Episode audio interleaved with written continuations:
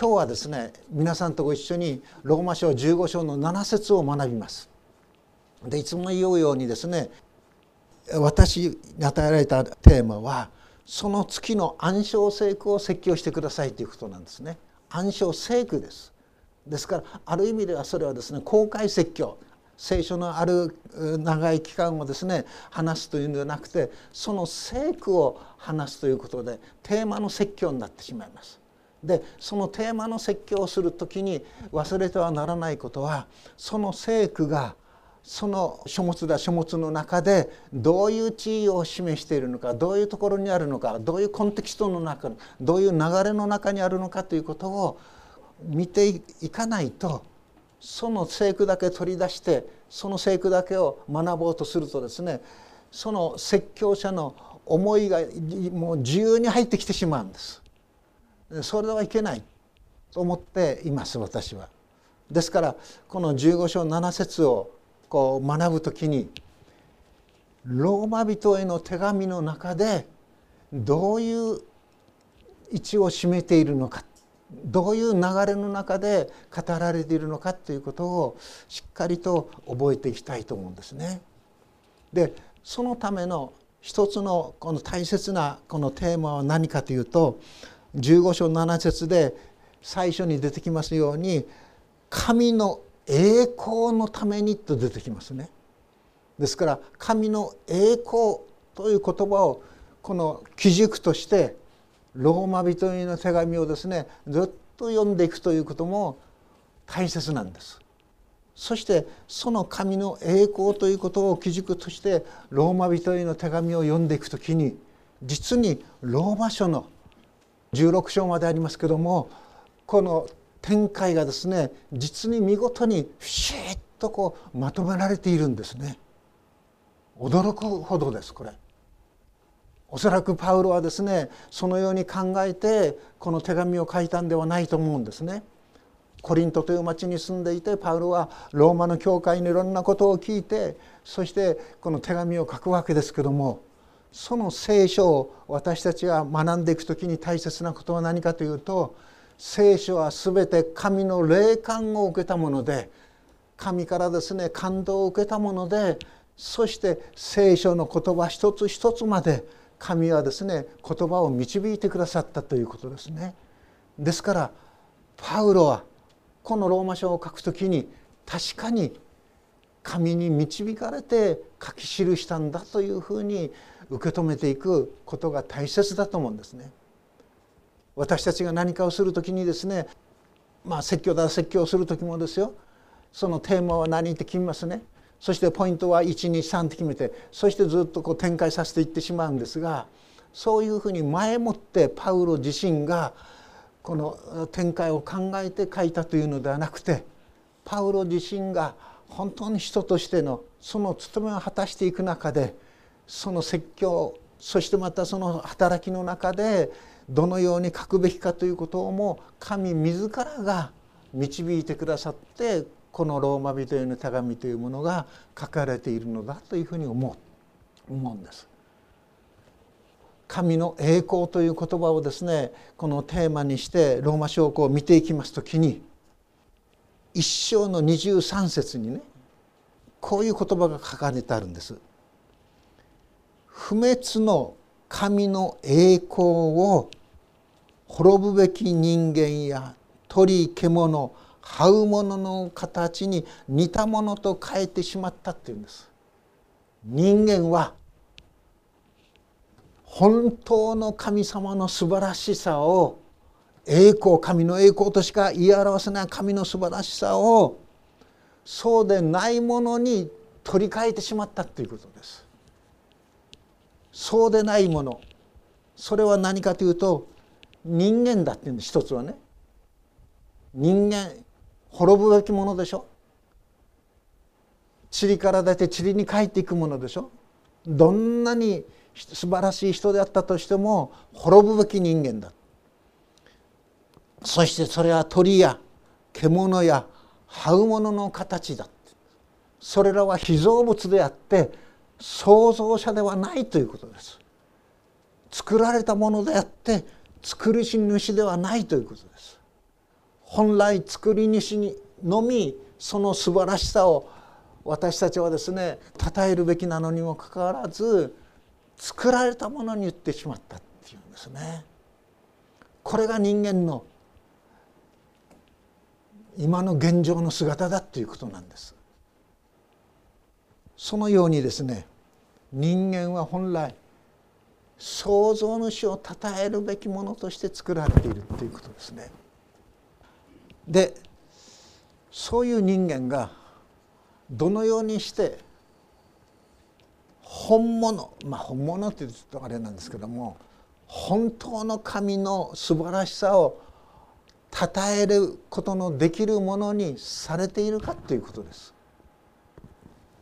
本来の生きる目的にですねしっかりと乗って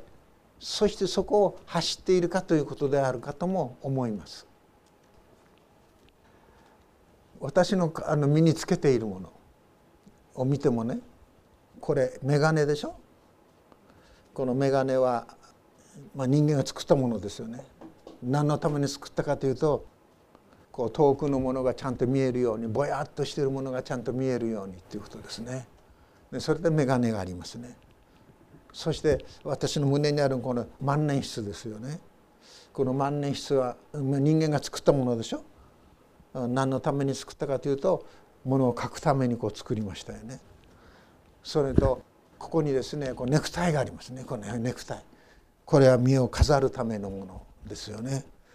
これあのイクシウスイエス・キリストは神の子救い主という意味のほらここずっとここ入ってあるんですけども。でこれもワイシャツでしょ？これ人間作ったものですよ体を覆うためですね。人間が作ったものは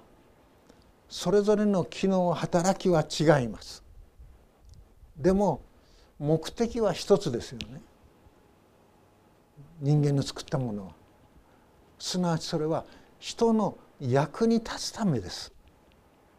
人の役に立つために人間も私たちもいろんなものを作ります。そして聖書がその最初から言っているものは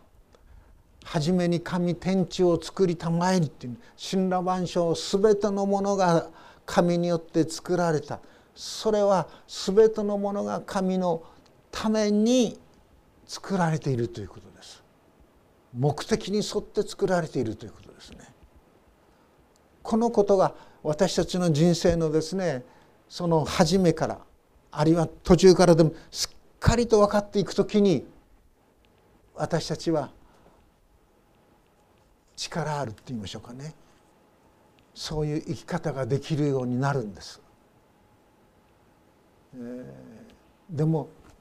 ほとんどわからないでしょ。人は何のために生きるや。土台そういうことを考えることすらあまりないようなそういう生き方をしてますよね。人は何のために生きるのか食うために生きるって言うんですね。じゃ何のために食うのか生きるために食うそれ循環だけでしょでも人の生きる目的は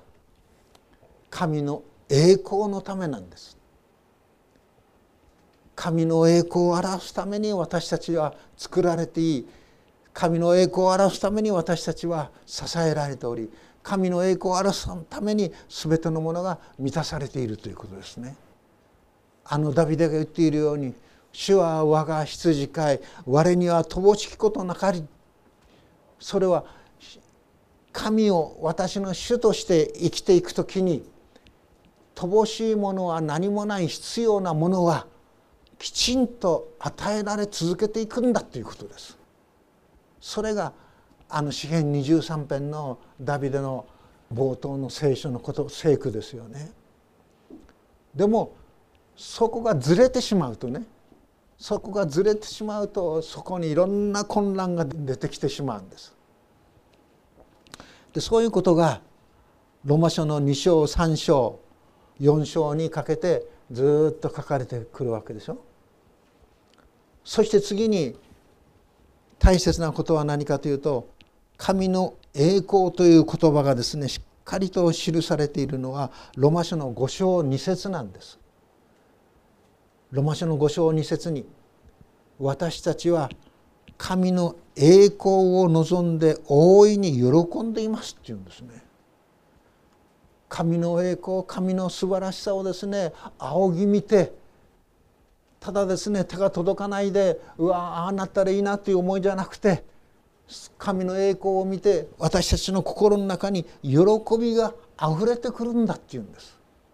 ということは裏を返して言うならば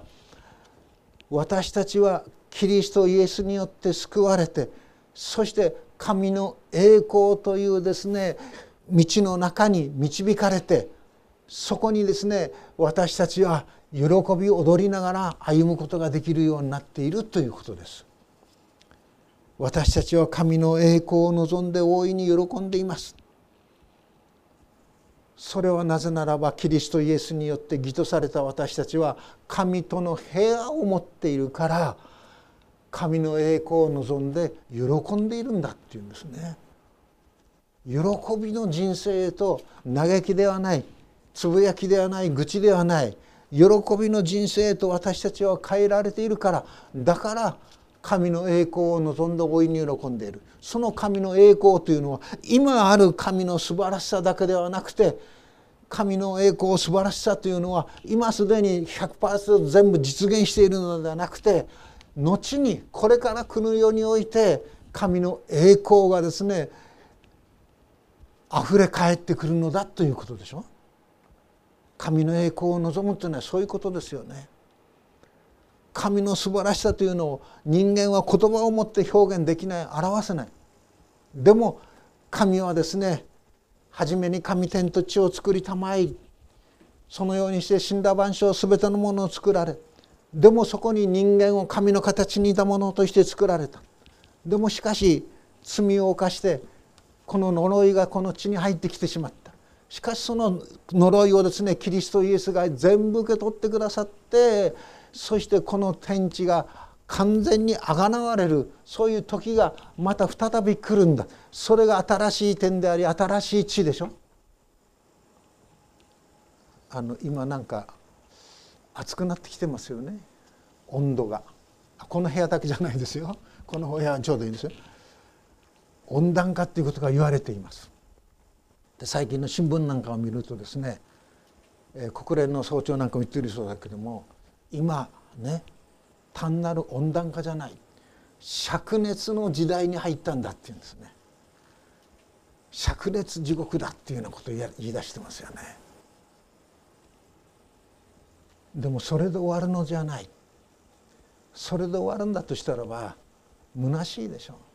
聖書はですねかつては水で滅ぼされましたノアの箱舟でしかし後後々のようですよ。火で滅ぼされる予言されているんですね。それは何で滅びるのか。ある人は核爆発で地球が滅びるのではないかというようなことを言い出している人もいます。しかしイエス・キリストはですよ。この天地は過ぎ去っても私と私の言葉は決して過ぎ去らないと言ってるんです決して過ぎ去らない栄光の、まあ、栄光としてしか言うことのできない新しい点と新しい地をイエス様は創造になる方はきちんと備えていてくださるということです。これはすごいことですよね。そして都も備えていてくださる。その都の壮大さというものが黙示録の中にもはっきりと記されていますけども本当に栄光に富んだもの素晴らしいものに富んだものである。私最近ある記事を読んでねああ残念だなと思いました。瀬戸内寂聴という人がいるでしょ。かつては瀬戸内晴美って呼んでました。彼は徳島の出身で学生の頃聖光会かなんかの教会にも行ってたんです。そして東京に出てきてミッションスクール東京女子大に出たんですよね。おそらく彼彼女も洗礼を受けてると思うんです。でももうその人生はすごいぐちゃぐちゃした人生になってますよね。そしてなぜキリスト教につまずいたのかある意味ではね。それはイエスを信じれば救われるという単純明快なメッセージにつまずいたんです。そんなはずはないって。それで天台密教の方に彼女は行ってしまったんですよね。そしてさだまさしと対談した時にさだまさしがね「私は天国に行けないこのままじゃ」って言ったんですって。そしたら瀬戸内寂聴はね「さださん天国なんてつまんないよ」っつったんですって。善人だけがいるようなところはねつまんないよって言うんですって。この世が素晴らしいんだって言うんです。善人も悪人もどうしようもないのも素晴らしい。もうごちゃ混ぜにいるか素晴らしい。そういう現状肯定という意味で言ったんだと思うんです。でも彼女は黙示録をしっかり学んでいなかったなと思うんです。ですから仏教の方に行ってしまった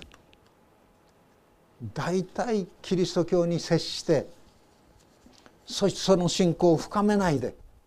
中途半端なところとどまってそして行ってしまう場合に仏教的なそういうものの見方考え方に陥ってしまいますね。ここで言う神の栄光を望んで大いに喜んでいますそれは言葉を一つ書いていくならば神の栄光ということをですね他の言葉と一つに書いて言うならばそれはイエス・キリストなんです。イエス・キリストについて信じてキリストについて学んでキリストについてですね本当に思いを一つにしていくときにイエス・キリストの素晴らしさというものは50年60年いや70年かかったとしてもそれは尽きることがないんです。イエス・キリストの素晴らしさは。ある人はこう言いました。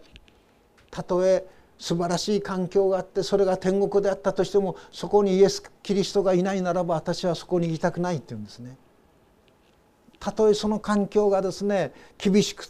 そして辛いものだったとしてもそこにイエス様がイエス・キリストがいるなら私はイエス・キリストのもとに行きたいって言うんです。神の栄光。それは一人の人格者一人の人物として言うならばそれはイエス・キリストなんです。キリストについての素晴らしさは1,000年2,000年3,000年かかろうといろんな人が表現しようと尽くせないんです。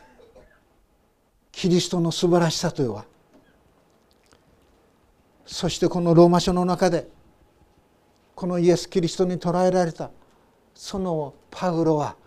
キリストの素晴らしさの語り続け語り続けていくわけです。そうしてこの11章の終わりにまで来るとですねもう教理的な救いの教理というものをパウロは語り続けていくんですね。そしてローマ書の12章からは今度はどういうことが語られていくかというとキリストの教会の中で私たちはどういうふうに生きるべきか歩むべきかが12章から語られていくんです。そういうわけですから兄弟たち私は神の憐れみのゆえにあなた方にお願いします。あなた方の体を神に受け入れられる清い生きた供え物として捧げなさい。それこそあなた方の霊的な礼拝です。と言って教会すなわち礼拝を共にする人たちの中で私たちはどのようにその交わりをですね深めて強めて広げていくべきなのかをですね12章からずっとパウロはですね書いていくんです。そして13章のところに来て上に立つ権威に従うべきだそのこの地上での権威それがありますね国家とか自治体とかそういうものに対してどういうふうに生きるべきかということが記されてきてそして14章15章の13節までにかけてローマ教会の特別な事情に光を当ててパウロは筆を取るんです。その当時のローマ教会どのくらい会員がいたのかははっきりと分かりません。しかしかなりの数がいたと思います。おそらく万1万2万あるいはももうちょっといたのかもしれません。ローマ教会にある問題が起こってしまってたんですね。それはどういうことかというと飲食のことで食べ物のことだったんですって。ローマ教会の中のある人たちはですね肉を食べないって言うんです。肉食べると汚らわしいそんなふうに考えてしまったのかもしれません。その当時ですねその肉なんかはです、ね、偶像かなんかに神に捧げたものが降りてくるとか、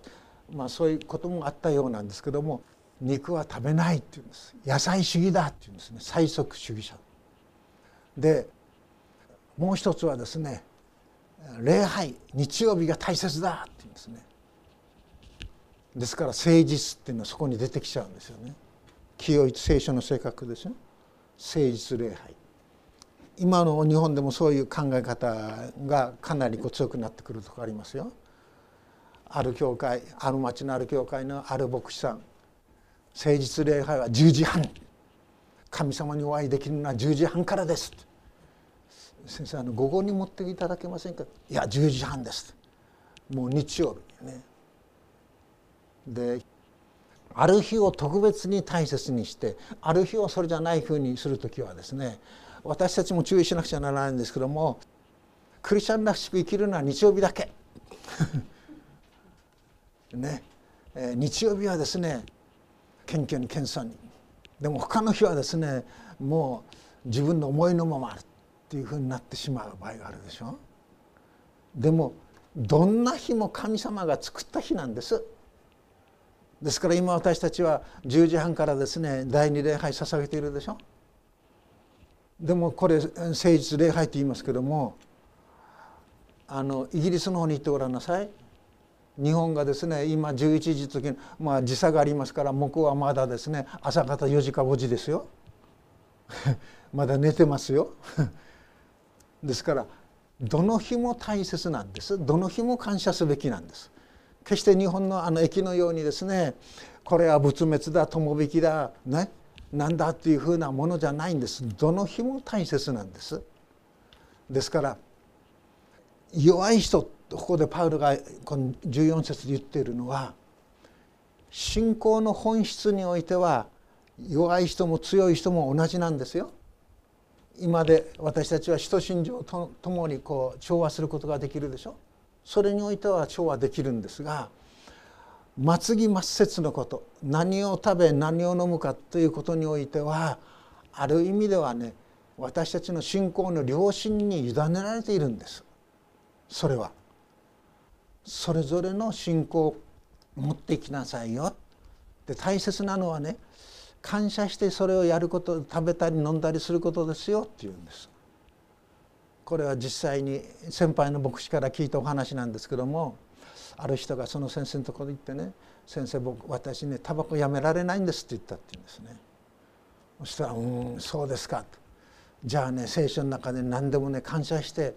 やるようにって言われているからタバコ吸う前にね神様に感謝しなさい」って言ったんですって。神様これから私タバコ吸いますけどもよろしくお願いしますとかなんとかそういうのお祈り方を教えたんでしょう。しばらく経ってその人やってきたって言うんだ牧師だとかに。感謝してタバコを吸おうと思ったら何かバカらしくてもタバコやめましたって言うんですね。だから他のことでもそうですよ。あるタバコを吸う牧師とタバコを吸わない牧師が対談したんですって。アメリカの話ですこれ。そしてやっぱしねタバコを吸わない牧師はタバコを吸う牧師をちょっとバカにしたらしいですね。体にいいこと一つもないじゃないかって。そしたら今度はタバコを吸わない牧師でもその牧師のお腹がずっとプクンと膨れてるんですって そしてそのプクンと膨れてる牧師のねお腹をポンポンとタバコを吸う牧師が叩いてね「あなたのこのお腹何ですか?」って「ちょっと食べ過ぎじゃないですか?」って言ったんですってこの話を誰に聞いたかというともう天に帰られた古山洋介先生という先生がいるんですけどもその先生から聞いたんです。ですから何を食べるか何を飲むかそれはその人の良心に従ってやればいいということです。ただ問題なのは疑いながらやることがいけないっていうんですね。もうやはりこれももう召された牧師なんですけども私のそうですね12一回りぐらい上の牧師なんですけども栗原君どうもねなかなか成長しないよねって言うんです教会の人が。でどういう意味ですか？って聞いたらその役員かなんかの選挙にが近づいてくるとその人はね今までビール飲んだのに飲まなくなるって言うんですね。そしてお酒は飲んでないっていうふりをするって言うんです。そんなふりしなくてねビール飲むならビール飲んでると言えばいいじゃないのって私はそんなねそんな人を育てるためにここの教会にいるのかと思うと情けなくなるって言うんですって。そうでしょ？偽っているんでしょ？ですから偽らなくていいんですよ。心に疑いを感じながら食べたり飲んだりすることが一番いけないよ。ね？ビール好きならビール好きだってビール飲めばいいじゃないですかって感謝して。そういうことをパウロはこの14章で言っているんです言っているんですが力のある人すなわちそれは信仰の強い人と信仰の弱い人っていうふうにパウロはですねローマの教会の人を見た時にそういう2種類の人がいるということに思い当たるんですね。そして力の強い人、ね、信仰の強い人に対してパウロはこの13章14章で語っているんです。互いに裁き合ってはいけないよ互いにその意見をですねよく聞いて認め合っていきなさいよ特に信仰の弱い人っていうのはどういう人であるかというと信仰の本質においてあるいは信仰のですね末節において違う場合一線を隠せない人がいるっていうんですね。福音住教会に信仰箇条12箇条があります。12箇条あるんですが福音住教会の信仰箇条のですね広さ伸びやかさはどこにあるかというならば最初のですね聖書論について神論についてキリスト論について救助論についてそれはしっかりと守っているんですがその他の霊天論についてとかね教会論についてとかあるいはですね終末論についてっていうのは意見の違いも認めているんです。ですから信仰過剰十二過剰という金閣玉状のように全部が決まっているということじゃないんです。それを私たちは理解しないといけないんですね。そうでないと信仰の在り方がね窮屈になります。ある人はですね色もそうでしょ？あの白色が好きだっていう人もいればいや私はですね赤色が好きだ色の好みは全然全部違うですよね。ですから教会堂を建てる時もですね街道の中はどういうふうな色にしようかこれ千差万別違うんです。そういうのはその人の好みなんです。服装もそうでしょ？その人の好みでいいんです。ですからここでパウロが言っているのはそういう力のある人すなわち物事をですね絶対的なことと相対的なこととちゃんと区別できてそしてそれを自分の中でですね合理的にですねまとめていくことができる人そういう人は自分のその持っているですね強さというものをそういう理解ができない弱い人を軽蔑したりねこのバカにしたりそういうことをしてはいけませんよということなんです。そういう力のある人は進んである意味では弱い人をですね受け入れていきなさいよ受け入れ続けていく中でその人は信仰が理解がですね深まっていくでしょうって言うんです。それをパウロはここの14章15章で言っているんですね。そして互いに受け入れ合いなさいっていうのはそういうことです。互いに受け入れ合いなさい。それが大切なんです。そういうですね相対的な事柄で裁いてはいけません洗礼もそうです水の中ブシャーッとやらなければ心霊っていうんですけども認めないと適齢認めないとそういう教会が結構あるんです。ですからあの昔いた私の町の近くにですねそういう洗礼はですねもう水の中にバシャーッと入んなければ認めないというそういうところの牧師は福音住教会の信徒がそこの礼拝出てもねあんなおかしな教会から来た人に生産式に預からせないって言うんですそういうことを言うんですね。イギリスのですねスコットランド北の方に行ってごらんなさい。冬は寒いですよ。そんな寒いところでですね水の中にボシャーッと入ってですね洗礼授けられますか？凍っちゃうでしょう。ですから大体ですね水の中にボシャーッと入るそういうバプティゾーというんですけどそれをやる教会やっている群れというのはアメリカでもそうですけどもあったかい地方です。寒い地方の方はですね適齢だけですそりゃそうでしょうねそういうふうにね相対的なことがあるんですものの本質は大切にしながらでも末ぎ末節においてはですね違いを認め合うというのが自由教会の姿なんですこれ。で互いに受け入れなさい。なぜならばキリストも私たちをですね受け入れてくださったでしょう神の栄光のためにって言うんですね。キリストが神の栄光のために私たちを受け入れてくださった。いろんな人がいるわけです教会の中でもその当時ですよ。ユダヤ人の人もいれば違法人の人もいるし学者もいればですねあんまり学問のない人もいるし金持ちの人がいればそんなに豊かのないいろんな人がいるんです。でも互いに受け入れ合ってきなさいそれはキリストがあなた方を受け入れてくださったからですとここでパウロは語るわけですね。ですから神の栄光のために生きるということはとてつもない大切なこと素晴らしいことをやることではないだけではないんです。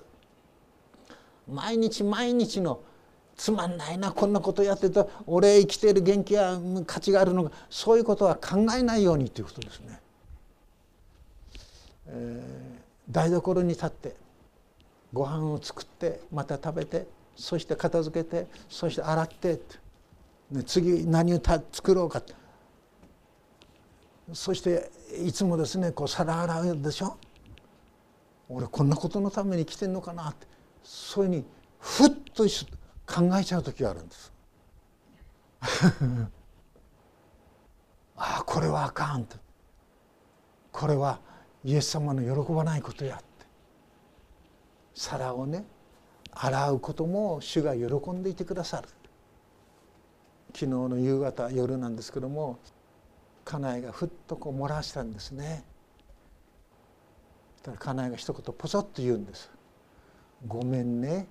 何もできなくて」って言うんです。もう胸がぐっとこきますね。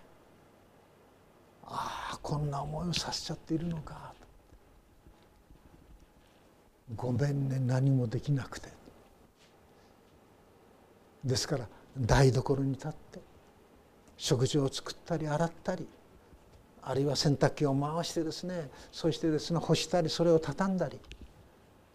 あるいは電気掃除機でですね電気掃除機って怒られちゃうんですけどもこう床をずっとですねゴミを取ったり。そういうことの中にでも主は喜んでいてくださるんだっていうことなんです。そういうちっちゃなこと誰も評価しないだろうし誰も目にも留めないだろうでもそれも本当に主は喜んでいてくださるということです。皿洗いに立ちながら喜んでね口ずさんでそして台所をきれいにしていくそれも主は喜んでいてくださるということですよね。それも神の栄光のためなんです。神の栄光のために弱さを持っている人まだある力があっている人そういう人も互いに受け入れ合うということです。そういう弱くなってできなくなったそういう人を私どもは受け入れてそしてできることに差し伸べていくそれは神の栄光です。神の栄光のためです。神が喜んでいてくださるんです。あの人この人ではない。神がイエス様が喜んでいてくださる。そこに思いを一つにしていくときに私たちは